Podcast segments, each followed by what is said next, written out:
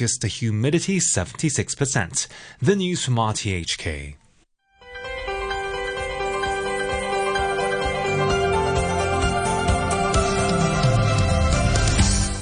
Good morning and welcome to Backchat. I'm Jim Gould and your guest presenter this morning is Mike Rouse. Good morning, Mike. Good morning, Jim. Monday, back on Mondays. Today we're talking about efforts to tackle child abuse following further allegations of alleged mistreatment of students at school. In one incident, police are investigating claims that the owner of a tutorial centre in Kowloon indecently assaulted two brothers aged 9 and 12 and are checking to see whether other students may have been abused. A separate case involves an 8-year-old at a school in Qingyi who reportedly had a large bruise on his leg. These come ahead of the expected implementation next year of new measures requiring professionals in the social welfare, education and healthcare sectors to report suspected cases of child abuse to the authorities. After 9:45, we'll look at the latest study on the homeless in Hong Kong and measures to help.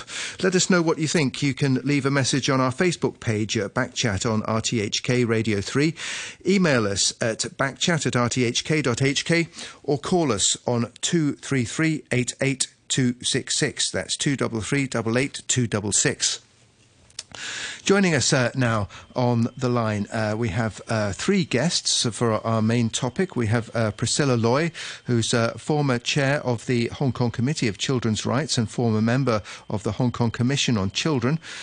And also Dr. Amelia Lee, who's Associate Dean for Programme Development at the Head of Early Childhood and Elementary Education at the School of Continuing Education at the Baptist University. And also Carol Seto, CEO of Save the Children Hong Kong. Good morning to you all. Perhaps Priscilla Loy, we could start with you. Good morning. Good morning. Good morning. Thanks for joining us. The mandatory reporting of a child abuse bill, as it's called, was introduced into LegCo in June. It does what it says it does in the title. It'll require certain professionals in social welfare, education, doctors and nurses and so on to report suspected cases of child abuse. How much of a help do you think this is going to be in tackling the problem? I think it helps to draw the baseline in our society, making a very loud call for participation, for help and protection to our children at an early stage. Mm. And of course, it's not the only measure that is needed. We do need proactive, preventive measures put in place.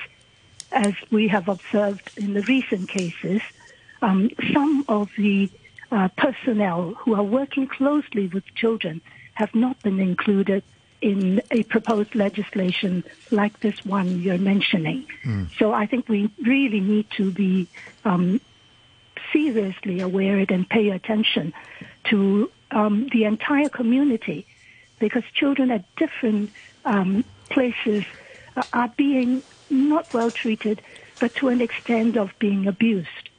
So early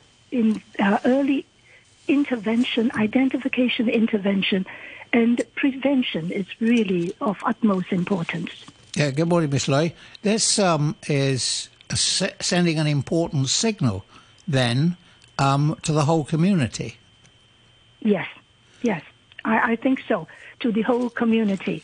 But the legislation in hand is asking or mandating a group of professionals to bring these cases forward to designated personnel. But there are other groups, such as the what we are talking about, the tutors, interest groups, and so on and so forth, who have not been included in this particular legislation.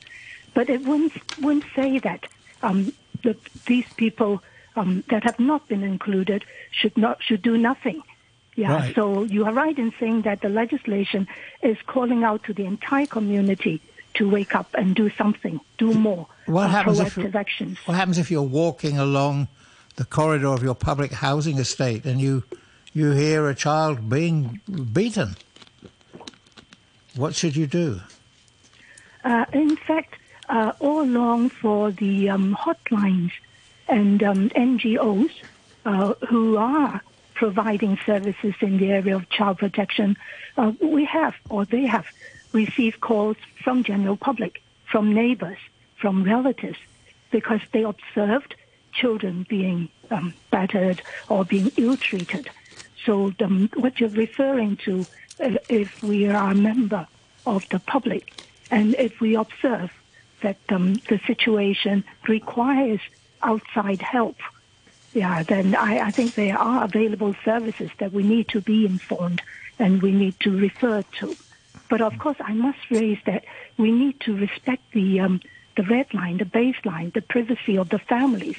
So we should be very careful in bringing those cases to necessary parties to understand the risks are there or to suspect, to have reasonable suspicion. Okay, Dr. Amelia Lee, good morning.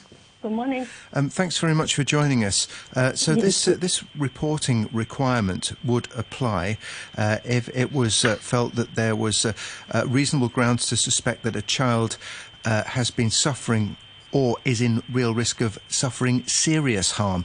How easy or difficult or problematic is it going to be for anybody to make that judgment whether there is serious harm involved, and who defines it?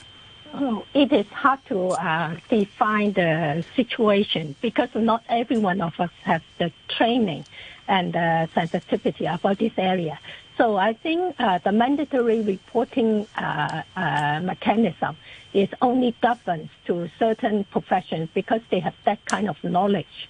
So for other, same as what Priscilla said, I agree with her that there is a difficult line. It is difficult to draw a line.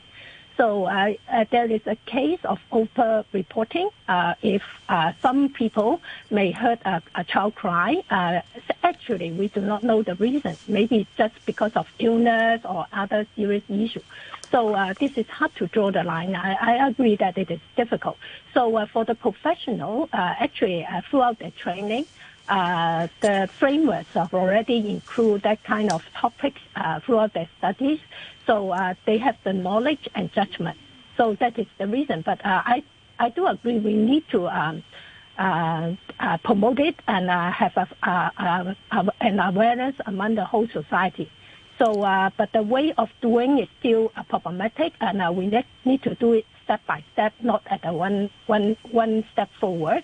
So we need to promote that kind of message among the community. This is good morning, Dr. Lee. This is a very sensitive area, isn't it? Yes, yeah, very sensitive. I agree. When you've got a doctor in emergency at the hospital, and someone comes in, can be obviously applies to adults as well, but especially a child, the doctor can maybe tell this wound was done in an odd way. It wasn't an accident of somebody falling off the swing in the park or something.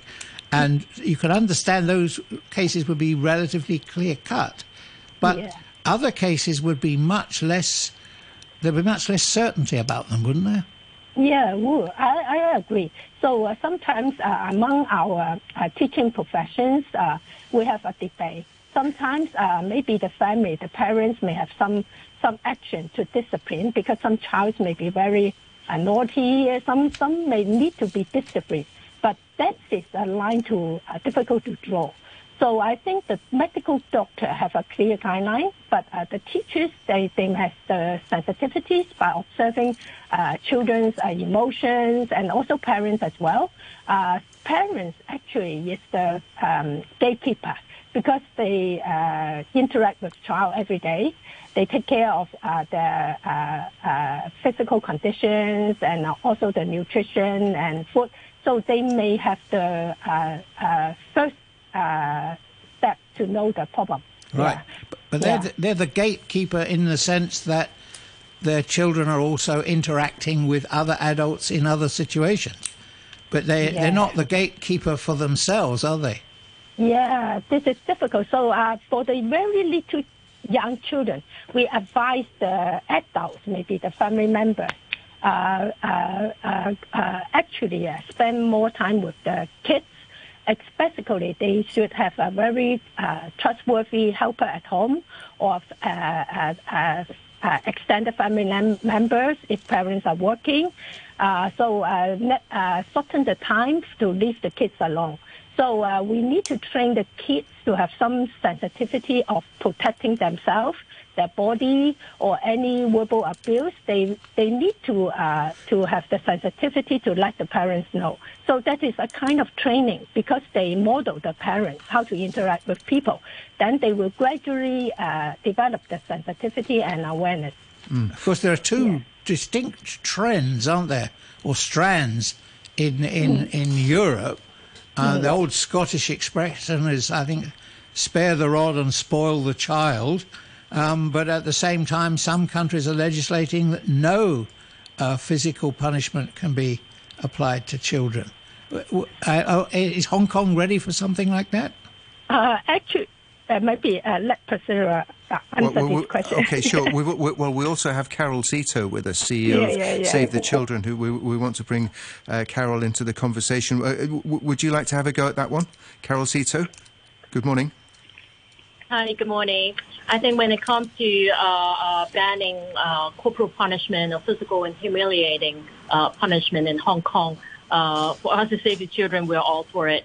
I think it's a fine line, as the two ladies have mentioned, you know, what is abuse and what is rough handling. I think in Hong Kong, there have been numerous cases already in recent years. The child abuse cases, you have seen it shot up over 50% in the last 2 years. I think the bill that you mentioned before about mandatory reporting is a good thing. It's a very, very good step forward. But over 60 countries around the world actually have banned corporal punishment in all settings. In Hong Kong, only certain childcare institutions and certain settings that is banned. I don't see why not that Hong Kong can also adopt this total ban of corporal punishment in all settings, including the home, because that would send a very strong signal to the society that that's not tolerated. Any kind of harm to children cannot be tolerated. Do you think our society and community is ready for that? I think it will take some time. I think it is cultural. You know, for us, we interact with a lot of children and parents in our work. Especially these few years, we see that many parents are very, very stressed. If you look at the risk factors of why child abuse happens, a lot of times the parents are without the support system. They feel the financial strain at home. There are many different risk factors. I think it will take time, but it doesn't mean that we cannot get there. Do you think this increased reporting is because of greater awareness or greater number of incidents? For me, I think it's a little bit of both. I think, a couple of years ago, the case of the 5-year-old girl, and then the parents got sentenced, life sentence, that, really created public outcry. And then following, there were a few more cases. And there was also another, case in the residential home where many staff were arrested. So definitely in the public side, there's definitely a heightened level of awareness in the society that, people are maybe more aware to report. But at the same time, these couple of years really, really have been very difficult. We have a declining economy in Hong Kong. The level of stress on the parents are actually, very, very high. So I can also see that the certain different risk factors is contributing to the rise in incidents. Would that be related to the lockdown and COVID? Yes, we have seen it around the world as well. Actually, we have done global surveys that shows actually the lockdown, the school closures with kids being at home and, parents also, losing their jobs, all that pressure is actually contributing to an increased risk of child abuse at home. Priscilla Loy, you mentioned earlier one of these latest alleged cases took place at a tutorial school. Do you think the scope of the legislation could or should be widened? Yes, before I answer that, I would like to go back to what Dr. Lee and Carol has mentioned. First of all, I think the point that I would like to put forward is that child protection as a mission, as an important area of concern, not only for the family but for the entire community, has been raised and advocated in the past 40-some years. So it's not a new message. It's not a new thing.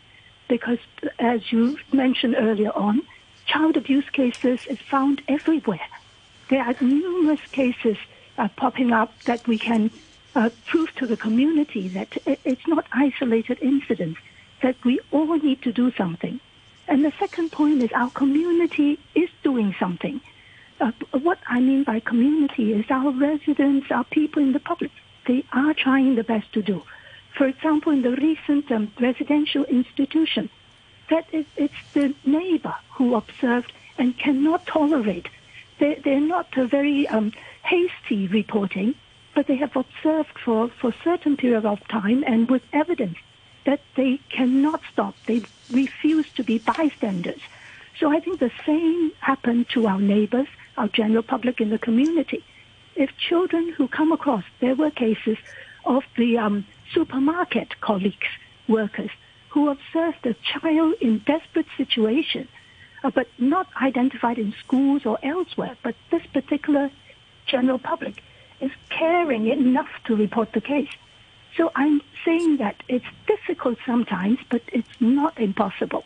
So the collective responsibility needs to be supported by legislation, by our education, formal and informal. And I would hope to see the policy address coming up to include a child perspective and this collective responsibility and the importance of such a culture being built in Hong Kong for a really good Hong Kong story. Whenever you have discipline arrangements like this, I mean, the legal responsibility on people to do certain things, is there a danger, however small, of mischievous use or misuse of the reporting system and complaint system? There could be. But you see, for the past 40 years or more, we haven't used legislation to sort of set up the baseline. Of course, self-disciplinary kind of move or decision is our long-term goal, and even for us to train our children.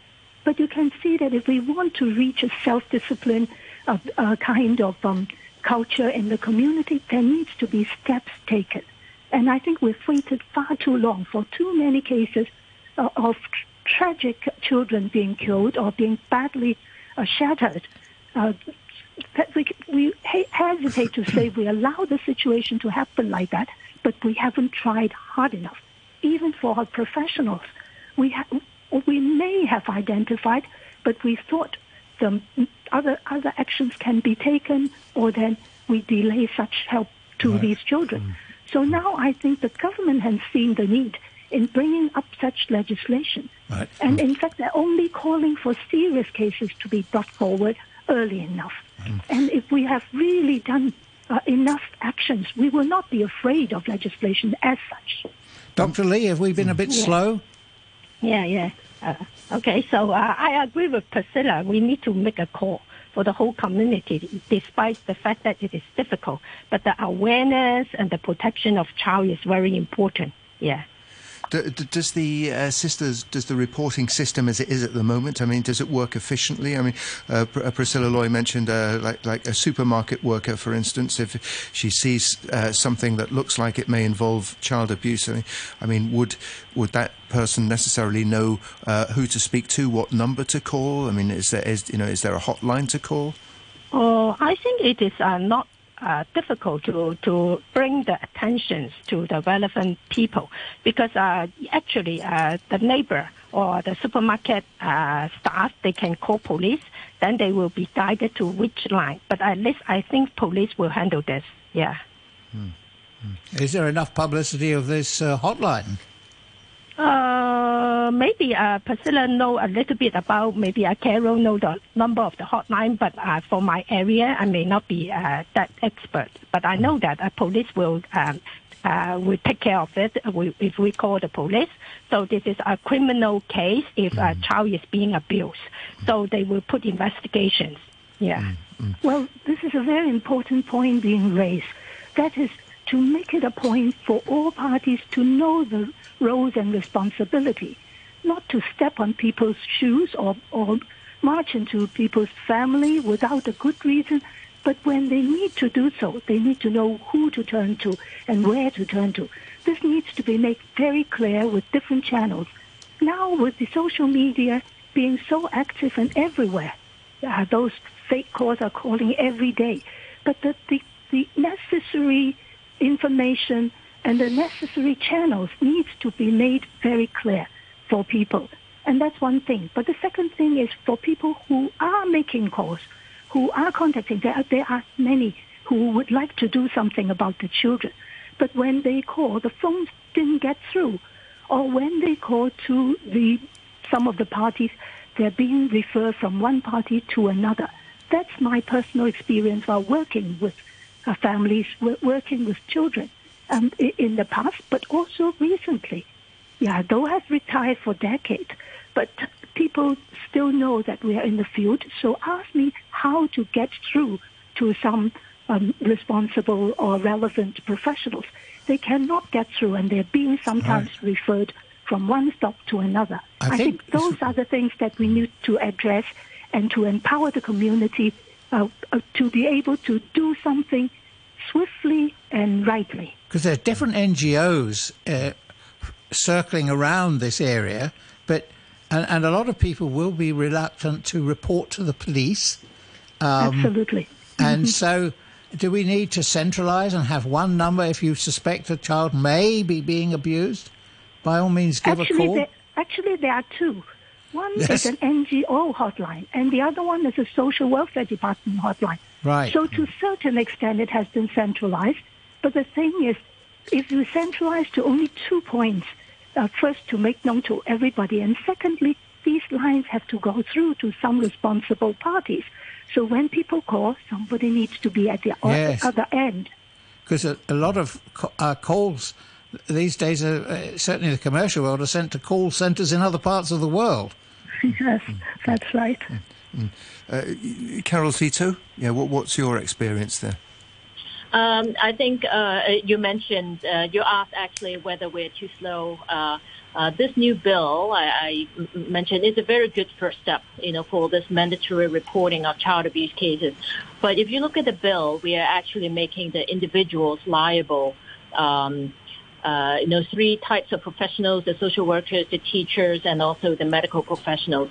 But what you just touched on is very important because at the individual level, there's this law, but at the institutional level, the system strengthening is very, very important. You talked about the reporting just now, and that's only one thing. I think what is missing right now is that there's no regulation that actually mandates the schools and then any child-facing organization to have such a policy for child safeguarding. So first you have to have that policy in place, then you need to do all the training with the staff, and then have the monitoring and reporting system in place. So you really need to look at all these institutions from a system perspective to prevent harm to children. Okay. Right. At this point, I think we have to say thank you very much to Dr. Amelia Lee. I believe you have to leave us at 9:30. Amelia Lee, Associate Dean for Programme Development and Head of Early Childhood and Elementary Education. That's at Hong Kong Baptist University. We've just got a few more seconds before we break for a news summary and then a couple of government announcements. We're also going to talk after we come back about the availability of places because the authorities are setting up a new residential childcare centre which will be run by the Social Welfare Department. That will come into effect next year. So we'll talk about that in a moment. Priscilla Loy and Carol Seto, please stay with us. a quick look at the weather. It's going to be mainly fine, very hot during the day with a top temperature of around 34 degrees. The outlook, a few showers in the next couple of days, and the wind's going to build up. It'll be windier offshore and on high ground. At the moment, the standby signal number 1 is in effect, as is the very hot weather warning. It's currently 30 degrees and the relative humidity is at 74%. And now Ben Che has a news summary. A former assistant director at the observatory says the compact size of Typhoon Saola and its angle to the coastline meant it did little harm to Hong Kong. Leung Wing-mo, a spokesman for the Hong Kong Meteorological Society, said Saola weakened appreciably as it neared the SAR, and it didn't produce a strong storm surge because it moved parallel to the coastline. Meanwhile, the observatory says the standby signal number 1 will remain in force for most of the day as tropical cyclone Haikui moves across the Taiwan Strait. It said Haikui was expected to make landfall tomorrow over the coast of eastern Guangdong to southern Fujian.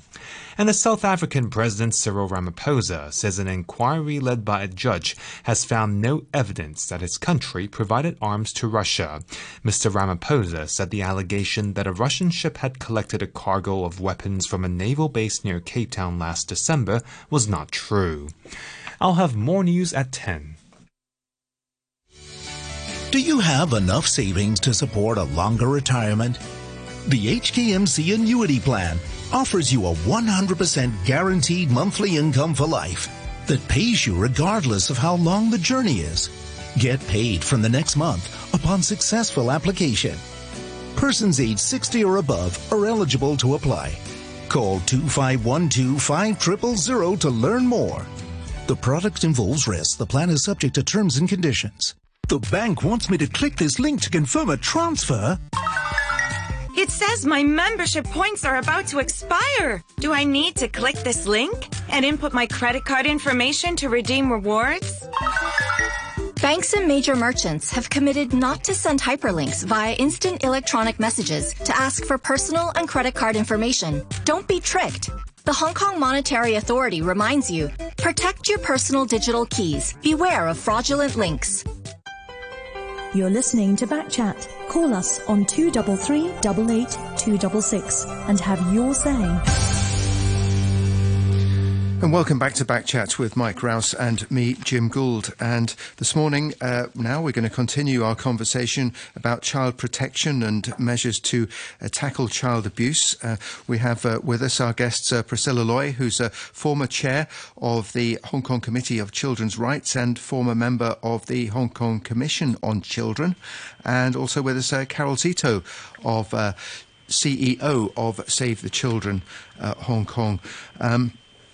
Priscilla Loy, as I mentioned before the news, in anticipation of increased numbers of cases being reported after this new legislation takes effect next year, so the Social Welfare Department will be running a new residential childcare centre. I understand it'll have 48 service places. It can look after about 190 children each year on average. I think you were saying that might not be enough. Is that right?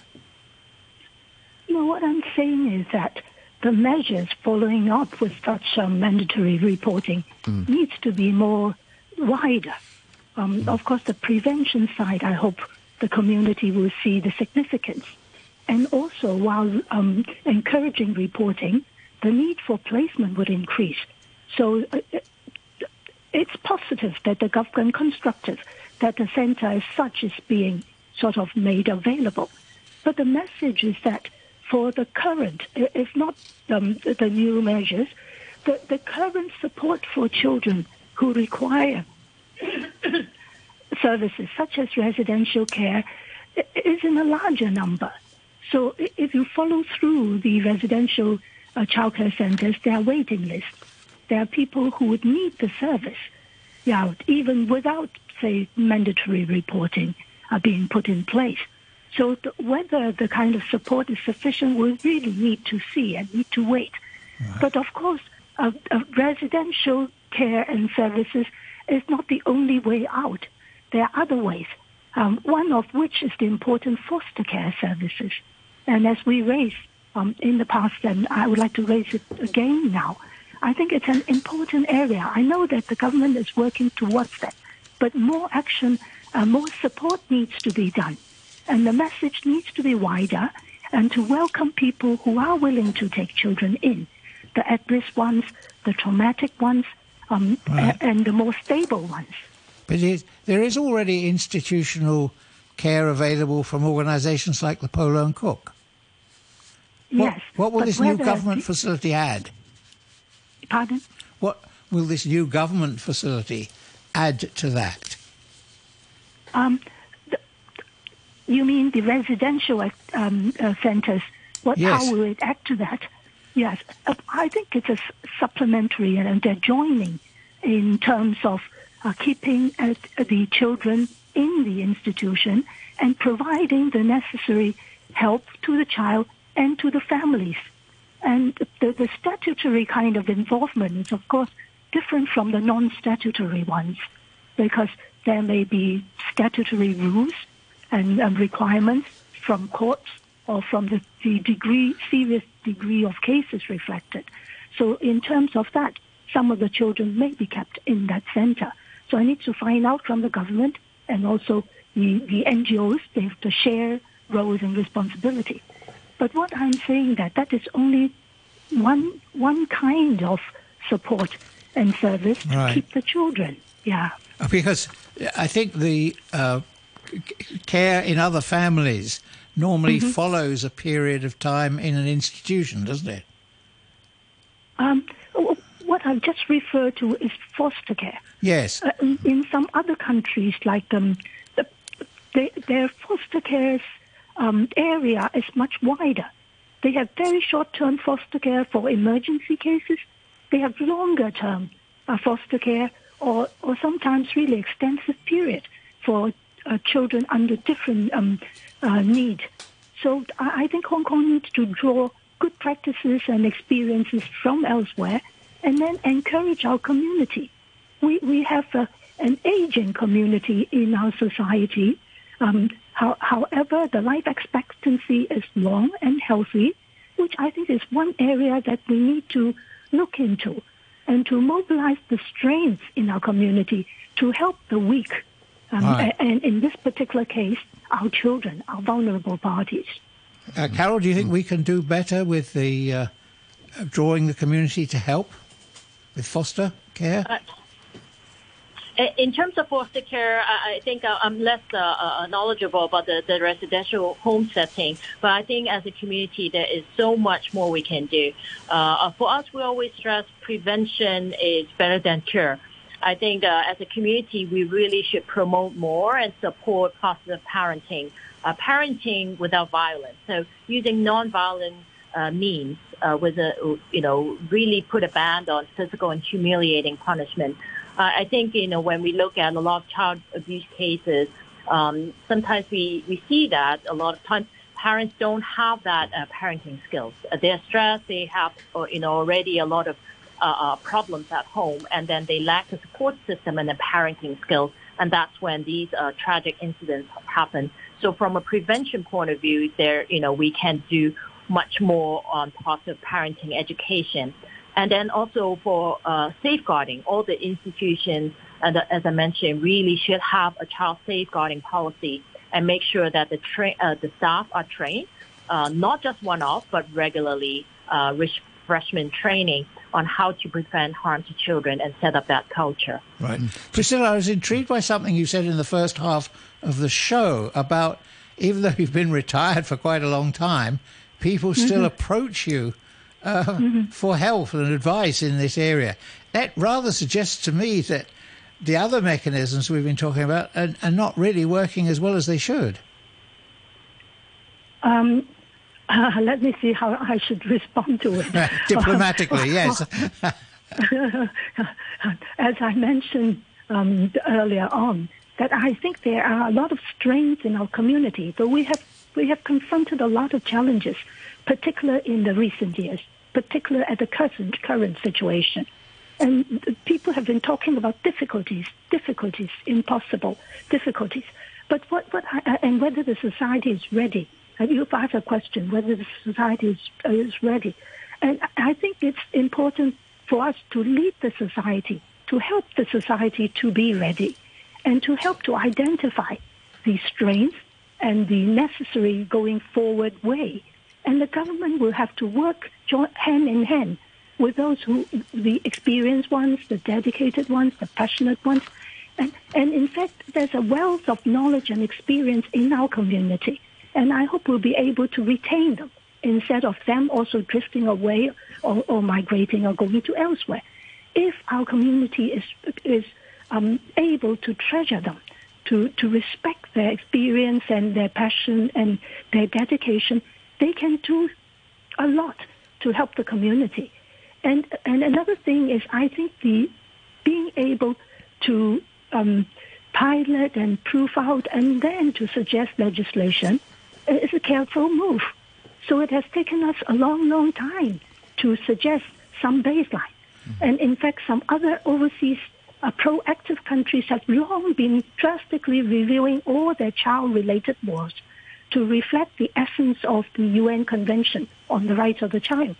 So they all want the best for our children. The best interest is not just talking, but in legislation, in action, education. And for us parents, we have a lot of limitations. We cannot pretend that we know everything or we know the best way in rearing or supporting our children. Right. I must admit, we have a lot to learn, and the society needs to help. We need to help. We need to learn from our different measures, different ways. But our community, our government, our policies need to be made in such a way that there are channels, there are effective ways. And our universities, our schools, even for primary schools and kindergartens, all through the formal education, I think the kind of collective responsibility, caring, non-violent, non-punitive. Non-punitive is not indulgence. We have to learn to strike the balance. So we are putting down the rod, but we have to take up something else. So teach us to do that, support us, demonstrate the positive and constructive and evidence-based side, so the community will be able to improve better for the better of our children. Is this in part at least a coordination problem? Absolutely. That's very important. Say, the multidisciplinary aspects, meaning the healthcare, the social welfare, the education, and so on and so forth, in the commercial sector, the non-NGOs, needs to work together. It's not just one ed or one program, but we all need to join hands in maximizing the limited resources. So don't let the limitation or the difficulties bar us from going forward. Yeah, there are other communities who are also busy, who may be, say, the lack of resources. But we need to overcome these challenges. Please help us to do so. Carol Seto, is there enough cooperation between different agencies on this? I think we can always do better. I absolutely agree with Priscilla. Everybody has a role to play. For us NGOs and for the government, the legislators, the schools, the community, the parents. I think, this bill that is so important that is being discussed at LegCo, that at the center of this bill is the best interest of the child. And we need to keep that in mind. And we all have a role to play. I know that when the bill does come, I know a lot of frontline workers will be nervous because, they become personally liable. You have to report and all that. But, we have to believe in the system and make sure that coordination is in place, because at the end of the day, we want to make sure any suspected child abuse cases are being reported and followed through, and we can prevent harm to children. Okay, I mean, another important factor is, as part of this mandatory reporting regime, the administration's promised to provide training for the relevant professionals to help in the early identification and reporting of child abuse cases. What sort of training do you think that should involve? I think right now what is said in the bill, in the proposed bill, is only two things. One is actually they're going to have an online course to teach the frontline workers how to detect, how do you tell, what is an abuse, physical harm, sexual abuse, and so forth. And then the other one is the reporting mechanism, how do you report and all that. So far what is mentioned in this bill is only these two things, but I think there's so much more we need to do. And it's not a one-time training, and it's refresher training. From an institutional level, everyone needs to have that child safeguarding policy. So all staff need to be able to detect and also report and monitor. Mm. And is that merely the sort of physical condition of a child, or does that involve also a psychological, emotional state? It's both, actually.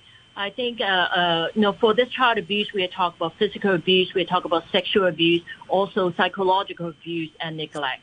So I think physical harm may be easier to detect because you can see bruises and all that in the on the body. But sexual abuse and psychological abuse, you really need to detect the symptoms.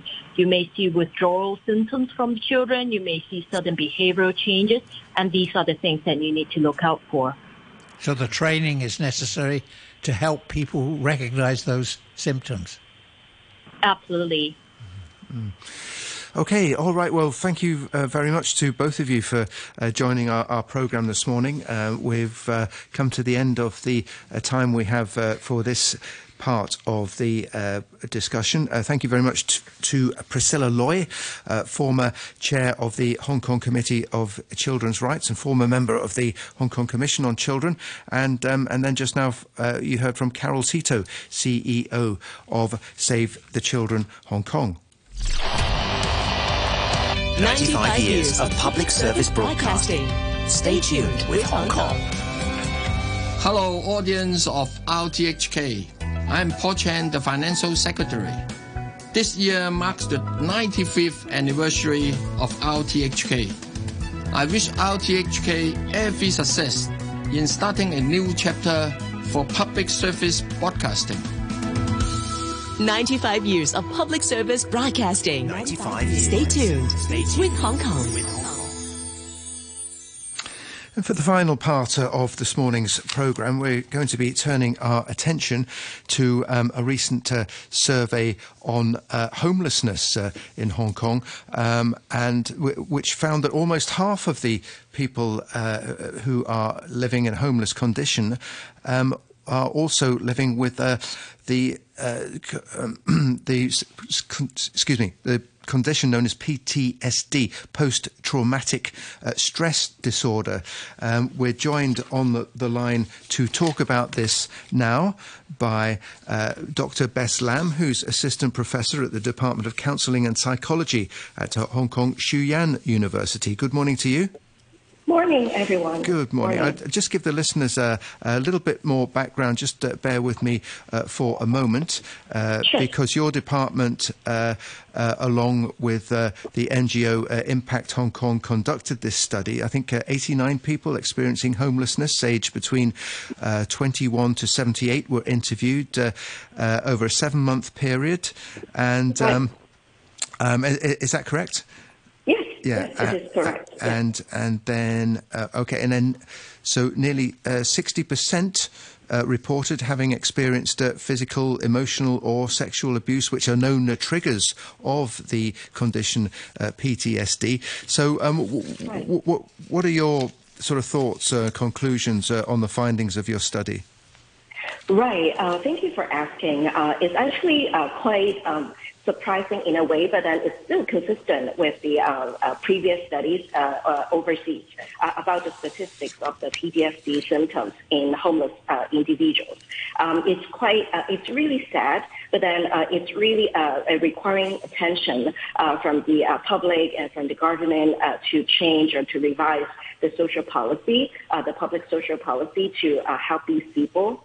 Not only that their financial issues are in trouble, not only that their housing issue, not only that they have difficulties in housing, but also psychological needs that requires quite much more attention from the government and the general public.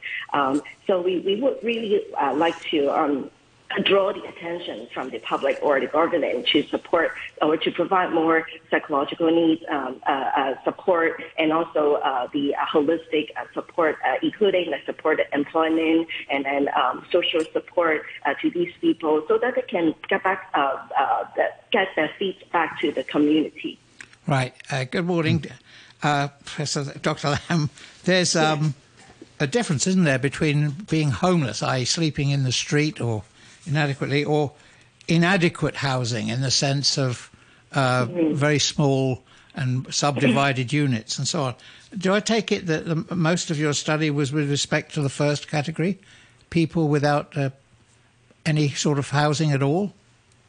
Actually, some of them are getting some sort of housing already, but not, we didn't really have the exact statistics in hand right now, but then some of them are on the way, on the track to get their public housing or through social worker or the NGO. But then but we have come to realize that even though they got the chance to live in public housing, they didn't want to do that.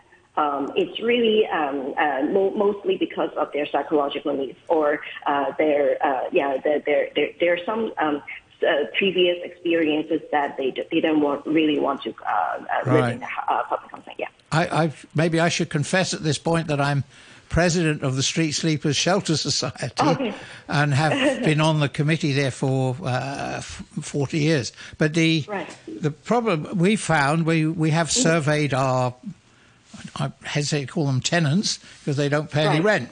We provide shelter free of charge. But we did find a significant percentage have mental issues, and another. And there's some overlap here, but another significant percentage have drug addiction issues. Right. And in fact, they're not mutual. There is some overlap. Some people have both. Mm-hmm. Right. What can the government do, or better, with respect to people who are affected like this? Right. It's not. It's quite what we have commonly found in homeless individuals, that they might have different various mental health issues or problems all over the world. That's not only applicable to Hong Kong, but then like what I just mentioned, the government should provide more holistic support, not only the stability in housing, not only like a supported employment, but also social support and empowerment in these people, like community services provided to them, so that they have the significant others to support them. Because we have found that 60% of these individuals that we interviewed didn't get any or not insufficient social support, peer support from the others. They didn't have anyone to contact, even they have emergency or they have any things that they that are troubling them. So it's really essential to set up, for example, like ambassador or like a better community services, or in general, or a general public, a more psychoeducation or education, public education should be provided so that the general public with the stigma and stereotype could be reduced. Right. One of the things we've noticed is that attendance or taking up residence, advantage of the places is seasonal, in the sense it can be geared to the weather. That a lot of it was a surprise to me, but a lot of people actually would rather sleep on a rooftop or under a flyover than go into a shelter, unless the weather is extreme. So it does vary, which rather suggests that they're very independent characters. And some have been proactively approached. I mean, we don't actually do the proactive approaching, but there are NGOs that do, I think, the St. Barnabas Society and people like that, proactively approach street sleepers and find that, no, thank you for coming to see me, but I don't want your service. Right, right. Yeah, that's what we have heard from these individuals who were interviewed as well. They didn't really want the essential part that they need might not be housing, might not be a shelter. It's more like a psychological need. For example, if they are troubled by the PTSD symptoms, they wouldn't really want to get in touch with people. They want their like individual space, like a rooftop or like under in the park or something like that. So it's really the psychological needs that should be taken care of in addition to housing or like other services. Yeah, I was just going to say that the problem of homelessness in Hong Kong, in terms of the size of it, it's not big compared with, for instance, other cities like London or San Francisco or something like that. And actually, I was also reading that the actual number of registered street sleepers had fallen in the 12 months to March. It's currently about 1,440. I mean, obviously, for those people themselves, there are very serious issues involved. But do you see any kind of improvement in the situation?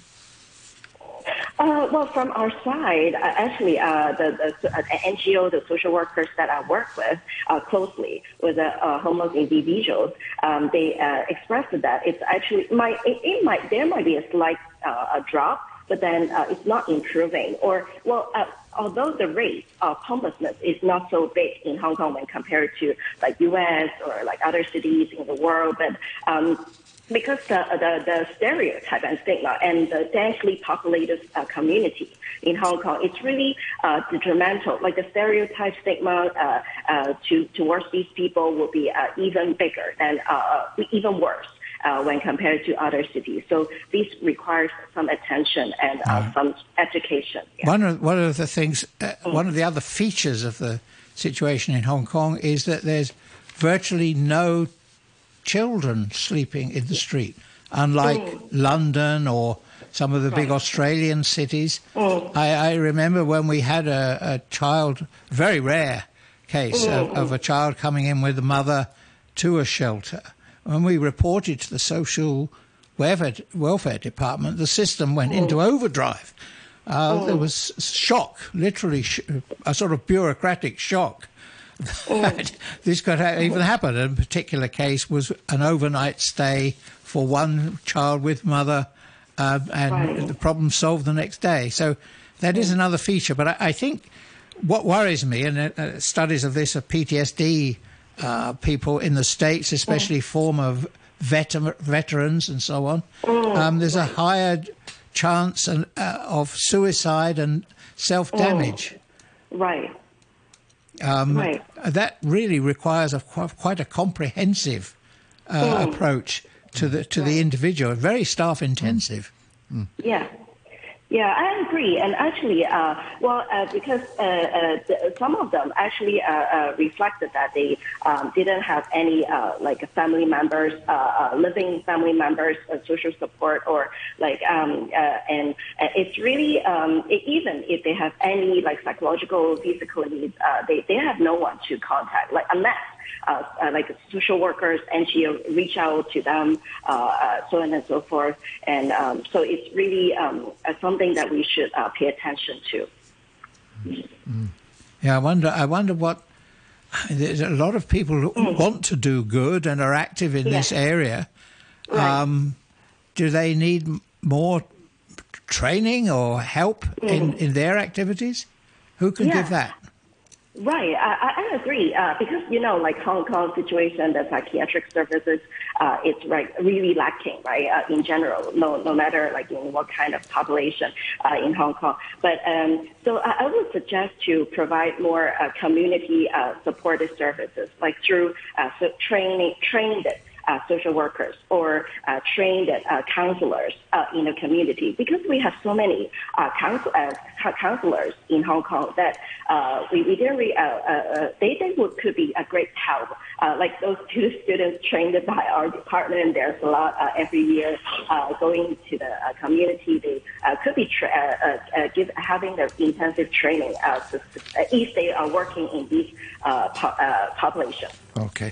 All right. Well, thank you very much for speaking to us and explaining that. That was Dr. Bess Lam, Assistant Professor at the Department of Counselling and Psychology at Hong Kong Shue Yan University. Thanks to our listeners. Thanks very much to you, Mike. It's good to be back on Monday, Jeff. Yeah, it's good to see you. We've got a news summary coming up, followed by Brunch with Noreen.